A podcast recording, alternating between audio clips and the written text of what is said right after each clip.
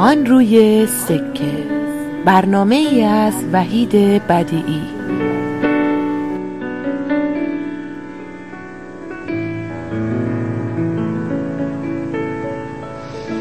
ما برای پرسیدن نام گلی ناشناس چه سفرها کرده ایم؟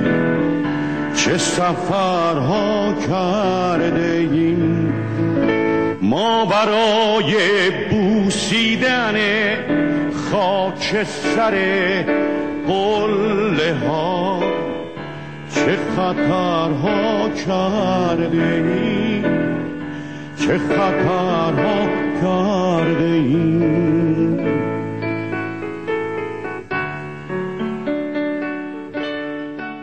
سلام و درود خدمت شنوندگان عزیز رادیو پویا و برنامه آن روی سکه. امروز مهمان عزیزی داریم که یک فرصت مقتنم هست برای ما تا از دانش این مهمان استفاده بکنیم. مهمان ما دکتر کامبیز سخایی هست که از چهره های آشنای سیاسی و آشنا به مسائل فلسفی هستش.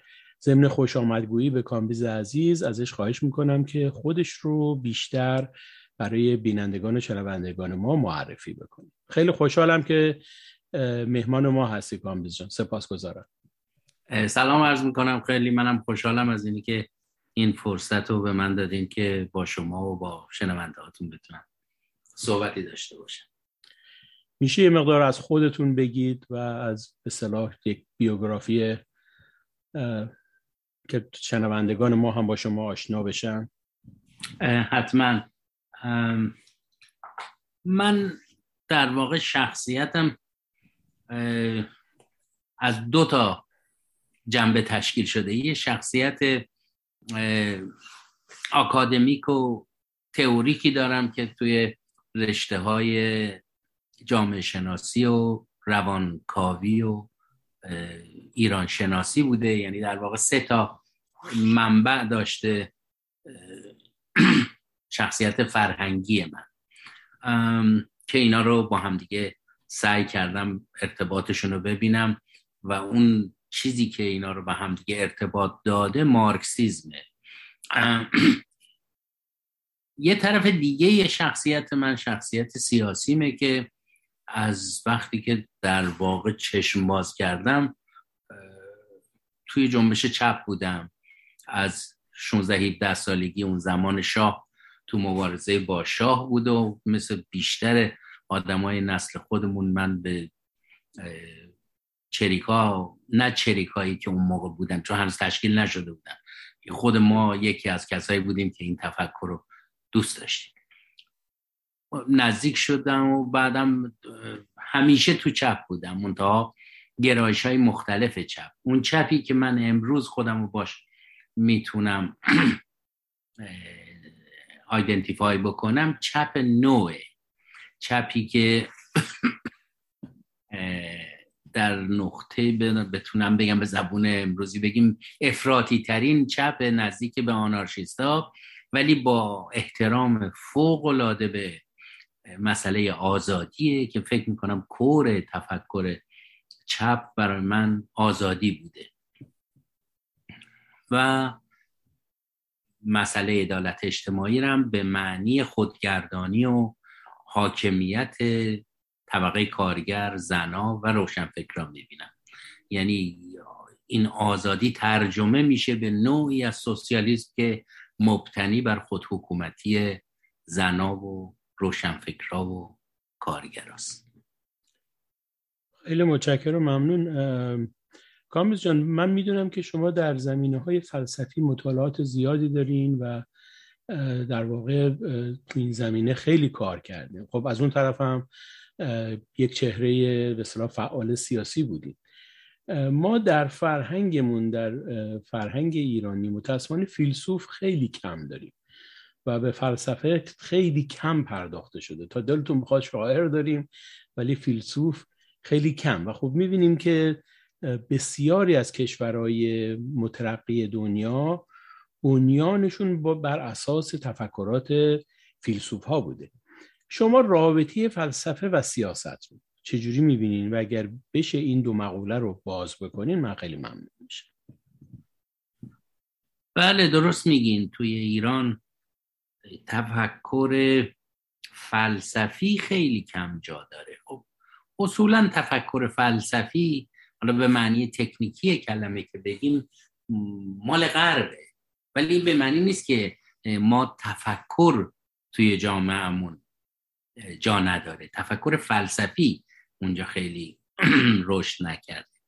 ولی تفکر تو اشکال دیگهش خیلی وجود داره. و من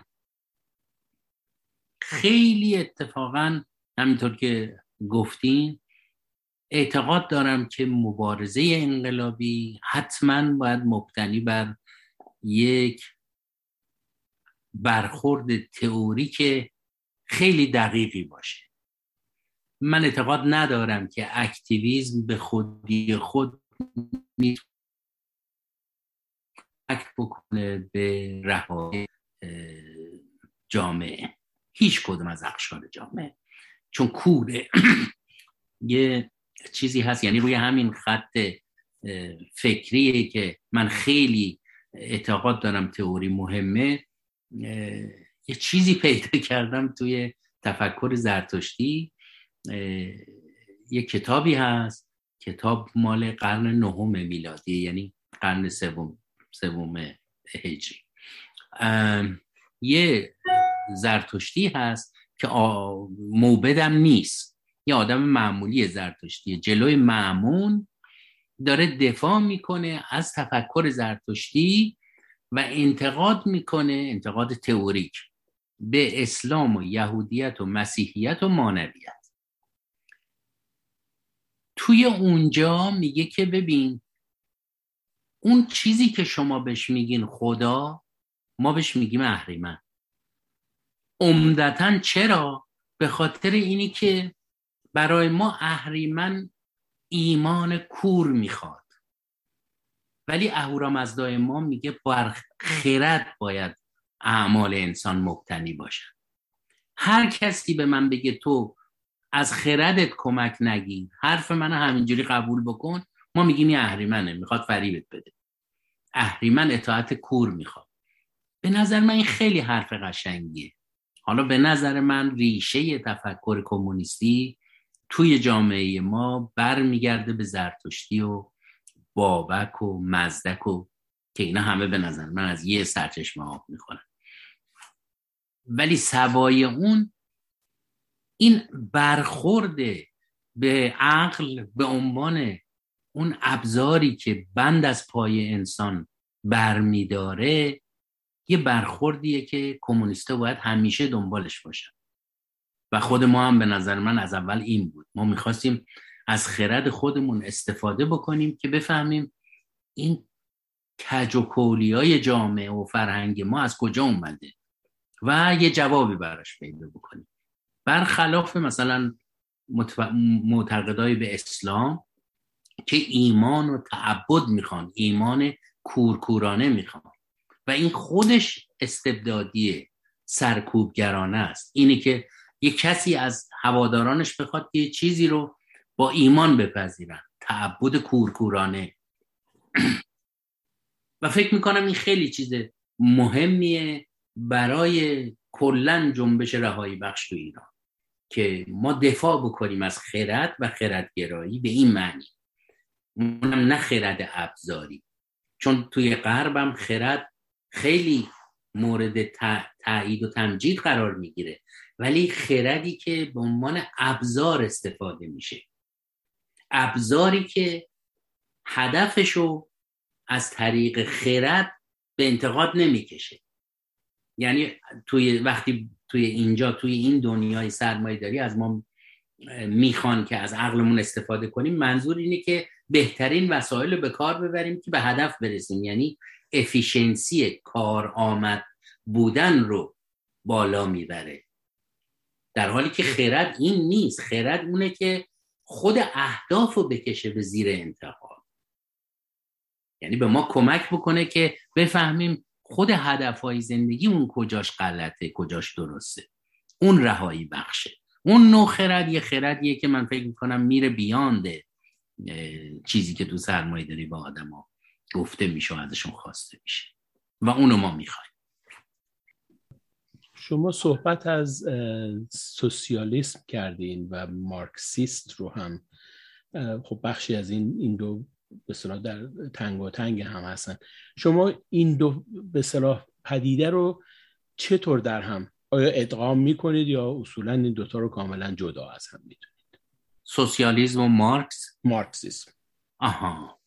بله بله حتما. به نظر من اون نوعی از سوسیالیسم که مارکس مدافعشه.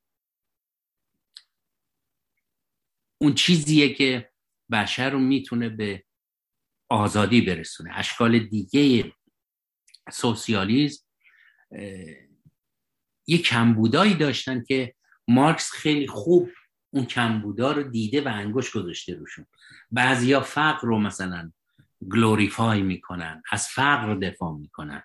بعضیا از برابری صرف برابری و مارکس به این انتقاد می‌کنه. مارکس میگه ما مدافع برابری نیستیم. ما مدافع اینیم که هر انسانی بتونه در حد اعلای انسانیت خودشو تحقق بده. اینو میگیم سوسیالیسم. یعنی یه جامعه ای که در اون فرد در خدمت جمع جمع در خدمت فرد. یعنی فرد چی؟ ببخشید جمع محمل تظاهر فرد. اون جمعی که فقط شرایطی رو فراهم می‌کنه که انسان واقعی بتونه به عنوان فرد درش تحقق پیدا بکنه. برخلاف اشکال دیگه سوسیالیسم که می‌تونن خیلی هم جذاب باشن در وهله اول ولی می‌خوان تفاوت رو از بین ببرن. و حالا که خب مارکس وقتی اینا رو می‌گفت فقط تئوریک بود. ولی بعدا نیست ما دیدیم یه نمونه هایی مثل کامبوج و بعد می‌فهمیم که این چقدر خطرناکه که اگر بگیم که نه ما یه سوسیالیزمی می‌خوایم که همه مثل هم باشن. خب این خیلی خطرناکه. ما نمی‌خوایم همه مثل هم باشن. ما می‌خوایم هر آدمی بتونه به حد اعلا فردیتشو تحقق بده. یعنی خودشو متمایز بکنه از جمع خب یه یه جنبشه. جنبه های دیگه هم داره که سوسیالیزمی که حالا خیلی طولانی میشه اگه خواستیم یه دفعه می‌تونیم اصلا فقط راجع به این صحبت کنیم. ولی آره من فکر می‌کنم که مارکس و یه مقداری از متفکرین آنارشیست کسایی هستن که اون کور اون هسته مرکزی سوسیالیزمی رو که مورد نظر ما هست فرموله کردن. در به صلاح تاریخ سیاسی ایران خب چپ همیشه یک جایگاه و یک پایگاه داشته و به خصوص در دوران شاه به جرأت میشه گفت اکثریت قریب به اتفاق جوانها به دنبال جنبش چپ بودن. حتی اگر که سازمان های مثل سازمان مجاهدین یا سازمان های مشابه دیگر رو هم در نظر بگیریم در واقع تفکر اونها هم به تفکر چپ گرایش داشته جایگاه چپ در فرهنگ امروز ایران در, در تاریخچه سیاسی امروز ایران چپ رو چطور می‌بینید؟ حالا من فکر می‌کنم که هم توی ایران هم توی جهان از نظر ظاهر چپ خیلی ضربه خورده یعنی اینطور به نظر می‌رسه که خب بیشتر جریانهایی که مدعی چپ بودن یا خودشون امروز نفی می‌کنن نظرات گذشتهشون یا دیگران نقدشون می‌کنن و قبولشون ندارن. ولی این ظاهر قضیه است. ولی به نظر من این قضیه یه دستاورد بزرگی بوده برای ما. برای اینی که یک نوعی از تفکر که متعلق به جریان عمدتا به جریان های رفرمیستی چپ بوده ضربه خورده و جا باز شده برای اون جریان واقعی مارکسیستی که حتی مارکسیستی هم نگم باید بگم مارکسی که چپه. خیلی آزادی خواهه. قدرت رو برای خود آدمایی می‌خواد که پایین جامعه هستن و ستم بهشون شده. و مسئله تحقق انسانیت و نفی از خود بیگانگی رو تو نظر خودش داره. اون چپ به نظر من داره رشد می‌کنه. حالا یا واقعا به اسم مارکس به اسم چپ یه موقع هم نه به اسم چپ ولی کن در واقع همون ایده. مسئله از خود بیگانگی امروز به نظر من تو سطح جهانی نه فقط تو ایران ولی تو ایران بلخص خیلی مسئله مهمیه. یعنی همه آدما از بیهویتی از اینی که وقتی یه کاری می‌کنن معلوم نیست خودشون هم نمی‌دونن که اینا خودشونن یا کسی دیگه است که داره از وجود اینا از حلقوم اینا حرف می‌زنه. و اینی که ما یه دنیایی می‌خوایم که نه ما بزرگتر و غذای بیشتر و شین بزرگتری بده. ما می‌خوایم یه دنیایی باشه که توش بتونیم انسانیت خودمون رو تجربه کنیم. این حرف اساسی کمونیسمه. حرف اساسی این بود که ما با بیگانگی سرمایه داری مخالفیم. یعنی چیزی از سرمایه داری که ما رو بیشتر از همه اذیت می‌کنه جنبه از خود بیگانه این نظامه. و ما می‌خوایم با این مبارزه کنیم. و این حرف امروز خیلی برد پیدا کرده. تو همه جای دنیا به خصوص تو ایران تو قالب مبارزه با اسلام خب این خیلی بیشتر. برای فردای ایران ایرانی که در واقع می‌تونم بگم 1400 ساله که اسلام درش داره ریشه دوونده و مردم عادی توده مردم مردم مذهب زده هستن. شما فکر می‌کنید که برای فردای ایران چه امکانی وجود داره که ما در ایران یک حکومت به صلاح سوسیالیستی کمونیستی داشته باشیم؟ برای فردای ایران. فکر می‌کنید چنین چیزی ممکن هست؟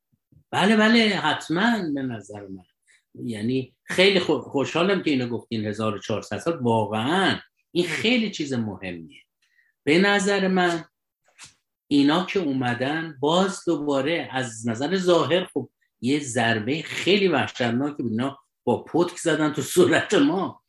ولی کن یه چیزایی رو برای ما روشن کردن که هزار سال زحمت کشیده بودن اینا رو پنهان کنن.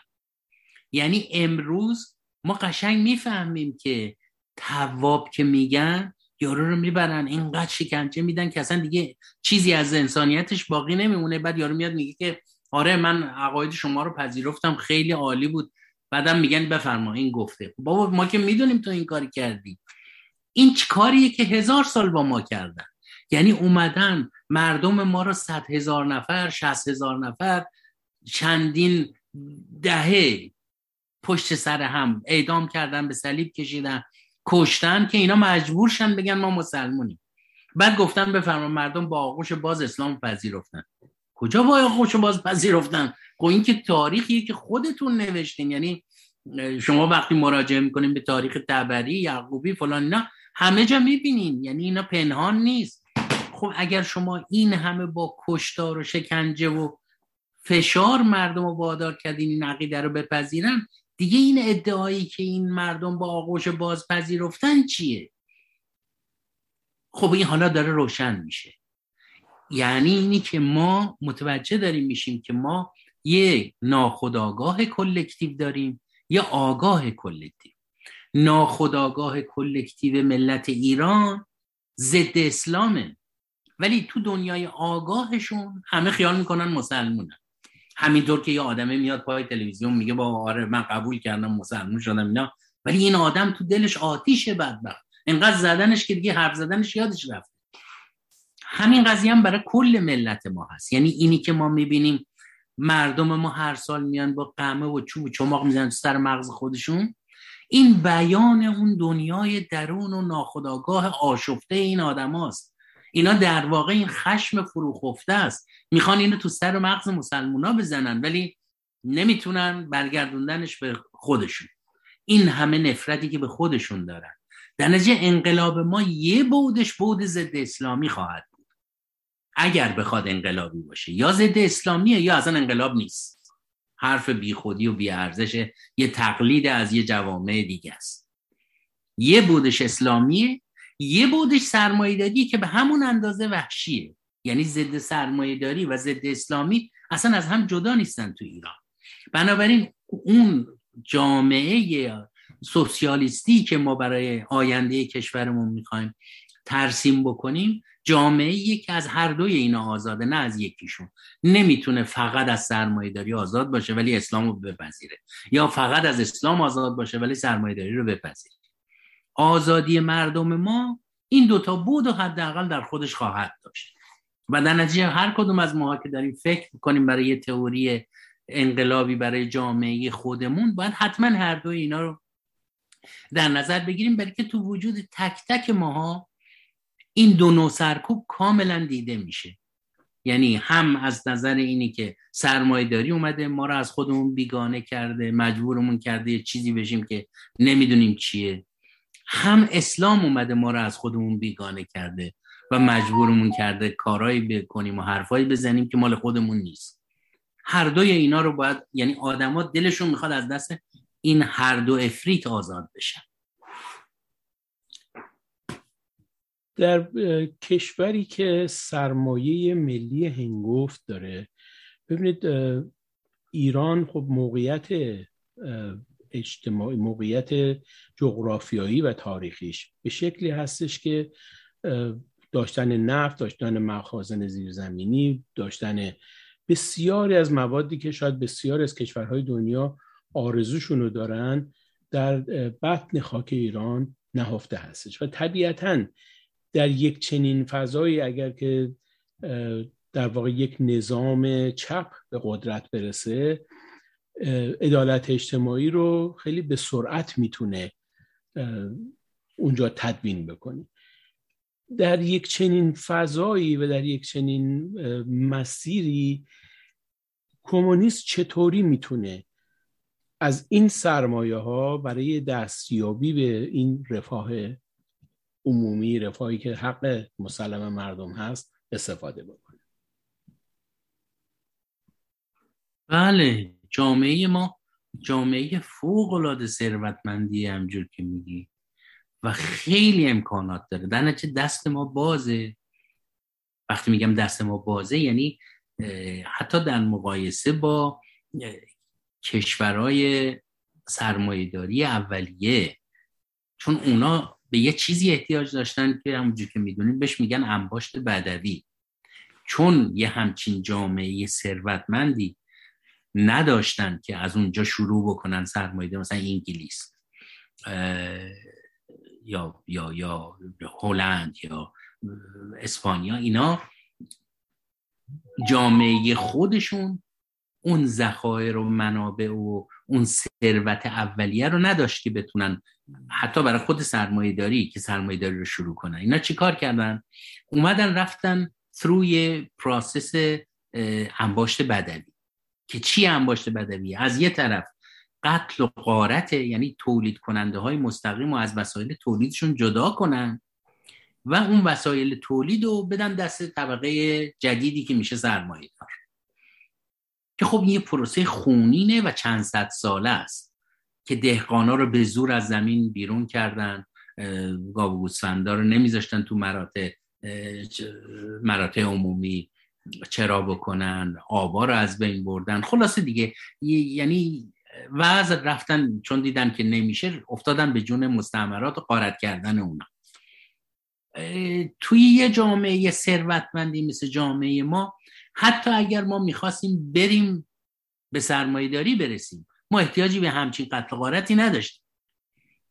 حالا به طریق اولا نداریم چون که ما اصلا نمی‌خوایم بریم تو سرمایه داری. یعنی ما این تاریخ رو دیدیم و دیدیم همچین آش دهنسوزی نیست دلمون نمی‌خواد بریم اونجا. ما میگیم یه سر بریم به یه جامعه ای که توش مردم بتونن با خوشبختی زندگی کنن و از ثمره کار خودشون بهره ببرن. نه اینکه نیروی کارشون رو بفروشن به یک کس دیگه که اون ازش بهره ببره. بنابراین ما می‌تونیم از این ثروت استفاده بکنیم و به عوض اینی که این ثروت رو در خدمت یه قشر خیلی نازکی از جامعه قرار بدیم که بقیه اجتماع رو استثمار بکنه اینو به عنوان کارپایه بگیریم یه دنیایی بسازیم که توش آدما مجبور نباشن نیروی کارشون رو به کسی دیگه بفروشن. چون شما اگه روش فکر بکنین نه به عنوان شعار من همینجوری نمی‌خوام حرفای چپی رو بلغور بکنم ولی آخه خب واقعا هم این خیلی سخته. خیلی غیر انسانیه که من خودم رو بفروشم به یکی دیگه. اون هر جوری دلش می‌خواد از من استفاده بکنه. حالا برای 7 ساعت. به جایی که بردهداری مادام باش مادام اون باشه توی 7 ساعت روز من باید نیروی کارمو به کسی دیگه بفروشم. یعنی من خودم رو بفروشم به یکی دیگه که اون تحقق آمال آرزوهای اون بشم. خب چرا؟ بهتره یه دنیای آدم بسازه که هر آدمی بتونه خودش خودش رو تحقق بده. و ما می‌تونیم این کارو بکنیم. همینجور هم که میگی با استفاده از این ثروت کلانی که توی جامعه ما هست بتونیم اینو به عنوان وسایل تولید در اختیار هر کسی بذاریم که می‌خواد کار بکنه و اون بتونه کار بکنه و تحقق بده خودشون و ضمنا در خدمت اجتماع هم قرار بگیره. من فکر کنم اگر یه سوسیالیزمی نه از نوع سوسیالیزمایی که تا حالا دیدیم یه سوسیالیزمی که ایده اصلیش مسئله آزادیه و مسئله خود حکومتی خودگردانی. نه اینکه سوسیالیسم به این معنی که این دفعه من به قدرت برسم مردم دیگر رو مجبور بکنم به اسم پرولتاریا. نه خود پرولتاریا خود زنها خود روشنفکرها تصمیم بگیرن و کار بکنن و تحقق بدن آرز باشه برای رسیدن به یک چنین جامعه مطلوبی بسیاری از فعالان سیاسی چپ قدیم به جنبش سوسیال دموکراسی روی آوردن. خب نمونه های کشورهای اسکاندیناوی رو هم مثال می‌زنن و میگن که اون رفاه اجتماعی و به صلاح پایه های اولیه سوسیالیست رو میشه پیاده کرد. سرمایهداری رو هم از اون سرمایهداری لجام گسیخته در واقع نجات داد و به یک سرمایهداری کنترل شده. تعدیلش کرد و خب حالا در آینده این می‌تونه تکامل پیدا بکنه به یک سوسیالیسم واقعی. نظر شما چیه؟ حالا من در این مورد جهت عکس این قضیه رو من فکر می‌کنم ما اشکال ما که میگم منظورم کمونیست هست. اشکالی که داشتیم این بوده که با چپتر از خودمون بی خودی زیادی در افتادیم. و حالا به نظر من ما باید برگردیم به یه نوع وحدت عمل همکاری با آنارشیستا و اونایی که از ما چپتر بودن. نمیگم من بریم تو اونا حل شیم چون خب اختلاف نظر داریم. اشکالم نداره آدم اختلاف نظر شد نگه داره. ولی به نظر من می‌تونیم سر خیلی چیزا با اونا کار کنیم و ازشون هم یاد بگیریم. به خصوص سر مسئله آزادی و خودگردانی آنارشیست ها از ما بهتر بودن و تو عملم نشون دادن نه اینی که فقط حرفشو زدن. هر جا آنارشیست ها خواستن یه کاری رو بکنن واقعا رعایت دموکراسی رو کردن رعایت اینی که روابط روابط متقابل باشه. و این قضیه بر میگرده به انترناسیونال یعنی با خود مارکس هم. اونا رفتارشون با مارکس بهتر بود تا رفتار مارکس با اونا. مثلا با کونین منظورم این بود که از این حرفی که زدم این بود که من بیشتر از اینی که فکر کنم ما به طرف سوسیال دموکراسی بریم که به نظر من یه تجربه که آزمایش شد در تاریخ. همونجور که تجربه بولشویزم آزمایش شد تجربه سوسیال دموکراسی هم آزمایش شد و موفق نبود به نظرم. چرا موفق نبود؟ به خاطر اینکه به نظرم زیادی حاضر بود همکاری بکنه و کمپرومایز کنه با عناصر بورژوایی. ولی ما به نظرم باید بیشتر اتفاقا بریم به اونایی که از ما هم کمتر معتقدن با چیزای سرمایه داران نمیشه کار کرد. یعنی آنارشیستا. البته کسای دیگه هم هستن یعنی فمینیستا و به عقیده خود من روشن فکرها فقط پرولتاریا نیست. روشن فکرها نه روشن فکرهایی که در خدمت پرولتاریا هستن.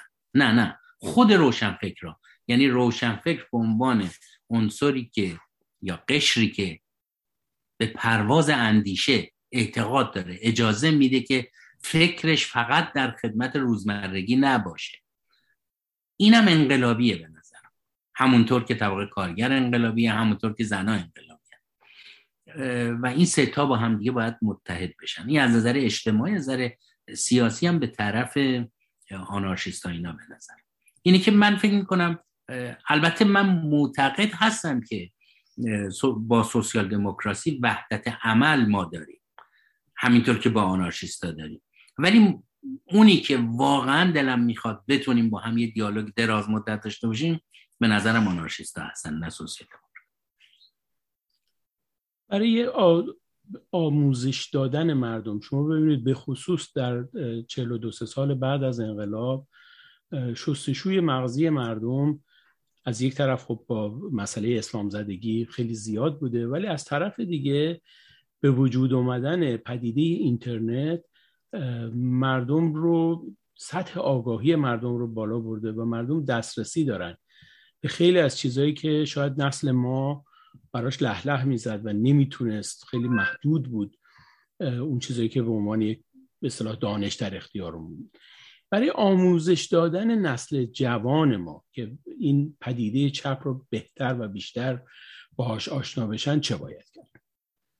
بله بله. این واقعا یه شانسی معجزه ای شده.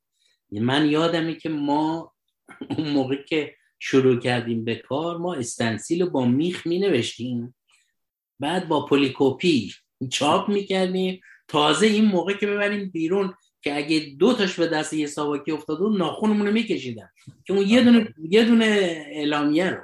حالا به قول شما آدم می‌ذاره روی اینترنت هر چی دلش بخواد میگه ویدیو می‌ذاره.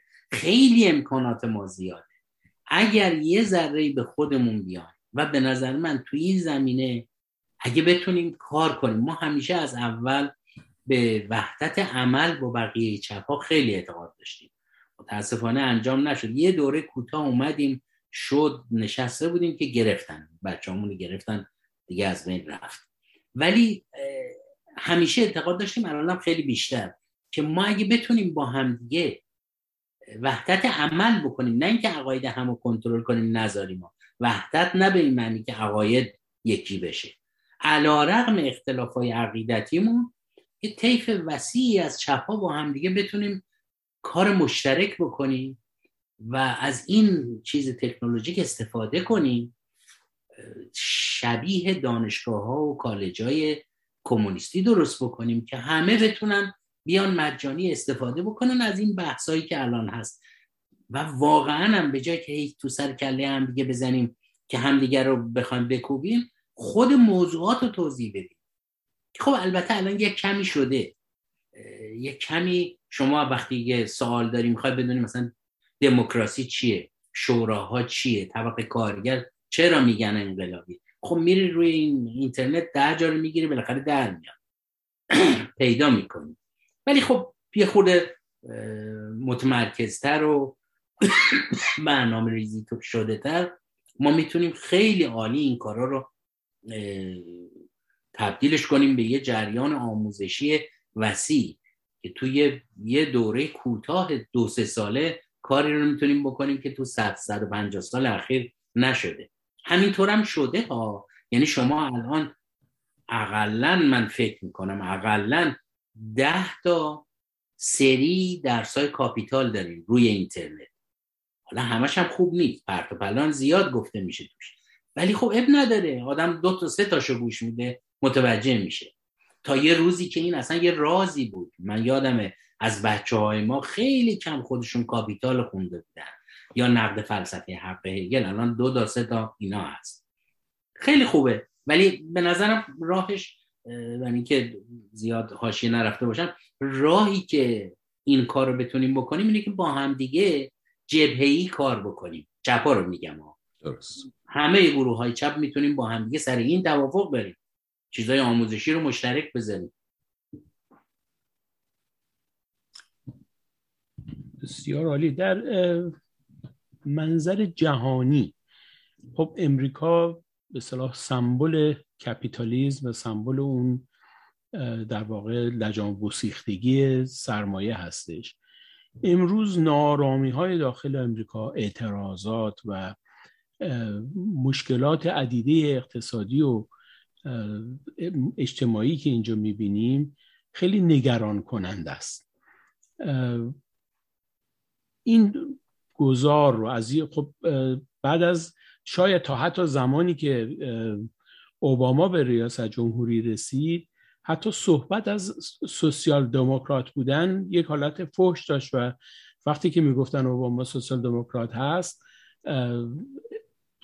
نفی می‌کرد و گفت نه من نیستم و به چنین چیزی وجود نداره. و خب ما دیدیم پدیده برنی سندرز وجود اومد و چپ در واقع در امریکا داره جون میگیم نظر شما چی؟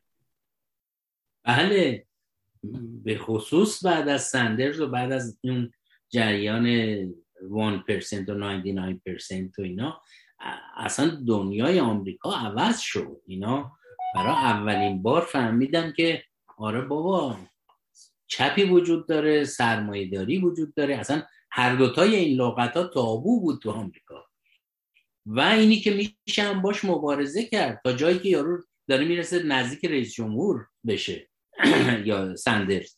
اینه که من فکر کنم این درسته. یعنی هم اول صحبتتونم گفتیم یعنی ظاهرا چپ ضربه خورده ولی فیلواقع سرمایه داری توی بحران خیلی عمیقیه که دیگه از توش هم نمی‌تونه در بیاد. یعنی از علامت های این بحران یه آدم بیشوری مثل ترامپ دیگه. یعنی شما به ما خجالت می‌کشیم از اینی که این آخونده تو ایران اومدن ولی ترامپ هم کم شرماور نیست.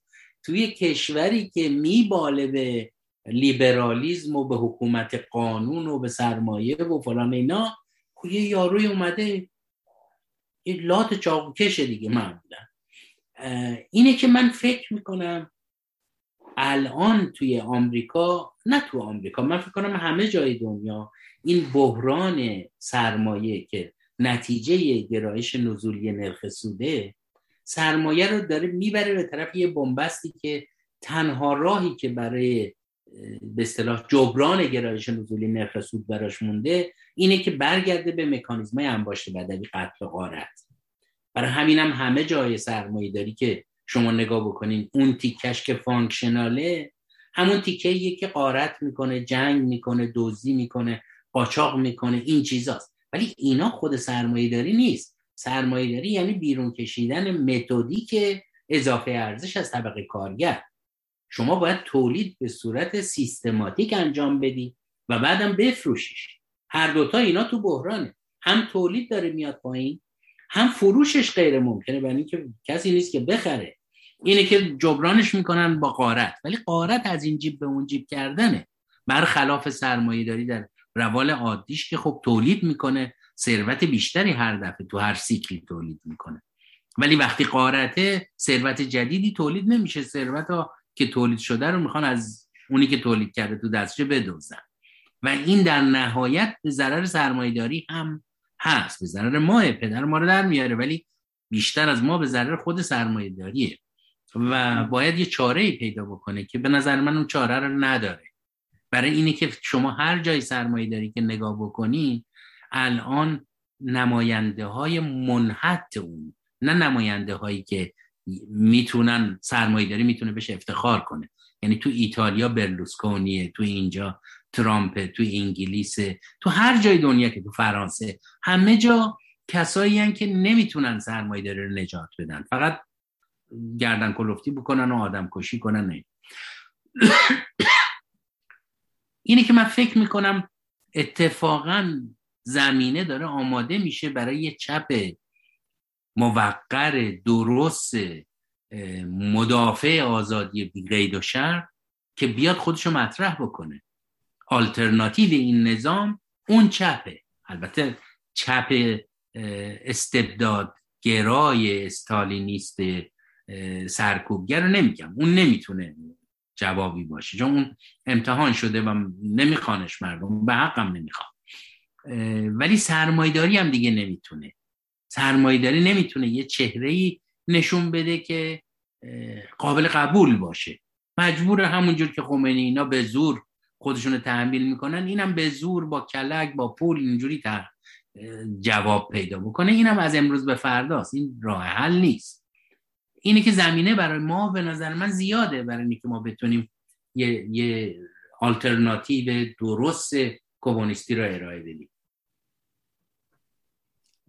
خیلی ممنون و متشکر کامبیز جان.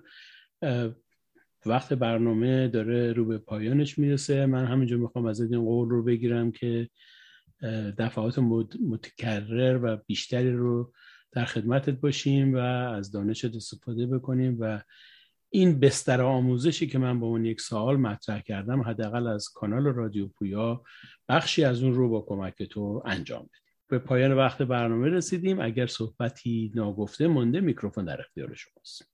قربانت خیلی عالیه. و این پیشنهادت هم خیلی پیشنهاد خوبیه. هم برای من هم برای همه کسایی که معتقد به یه آلترناتیو رهایی بخشی برای جامعه ما هستن خیلی خوبه که بتونیم با هم دیگه کمک کنیم کار بکنیم.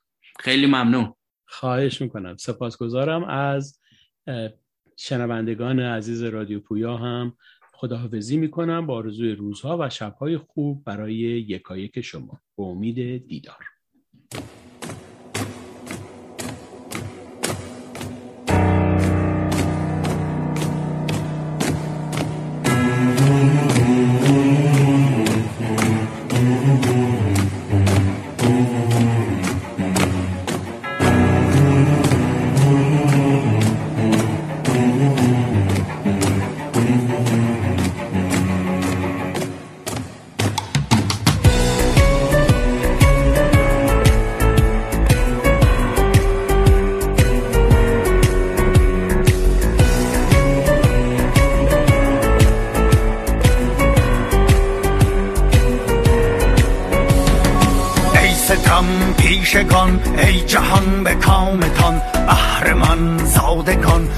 خون ما شرابتان ای هزار چهرگان دیو و دد همه تبارتان رسم اجدادتان رسم شوم بردگی دین و آینتان دین مرگ و کهنگی جمله افکارتان غرق در فساد و هرزگی. رسم اجداد ما رسم آزادگی دین و آین ما دین عشق و زندگی عهد و پیمان ما همدلی و ایستادگی. رسم دیرین ما رسم پاک سادگی مهر و داد و خرد با نشاط زندگی پند تاریخ ما درس وحدت و یگانگی.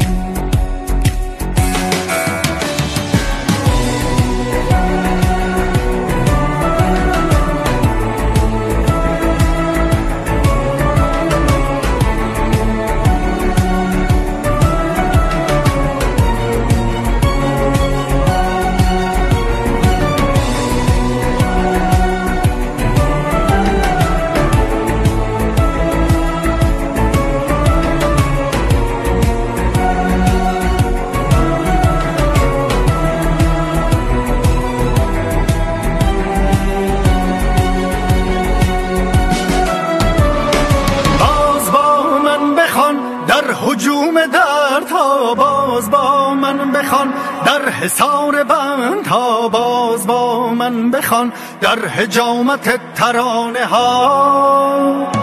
باز با من برخ زیر تیغ اخما باز با من برقص با وجود زخم باز با من برقص در زیافت گلوله ها.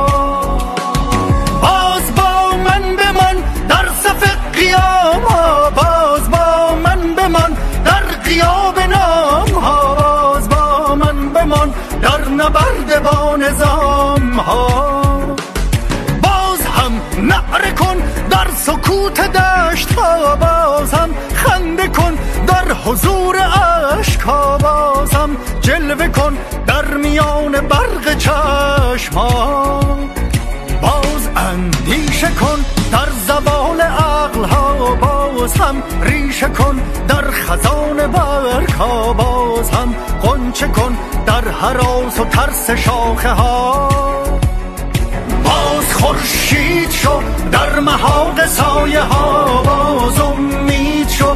در فغان ناله ها باز شور عشق شو در مزار سرد سینه ها.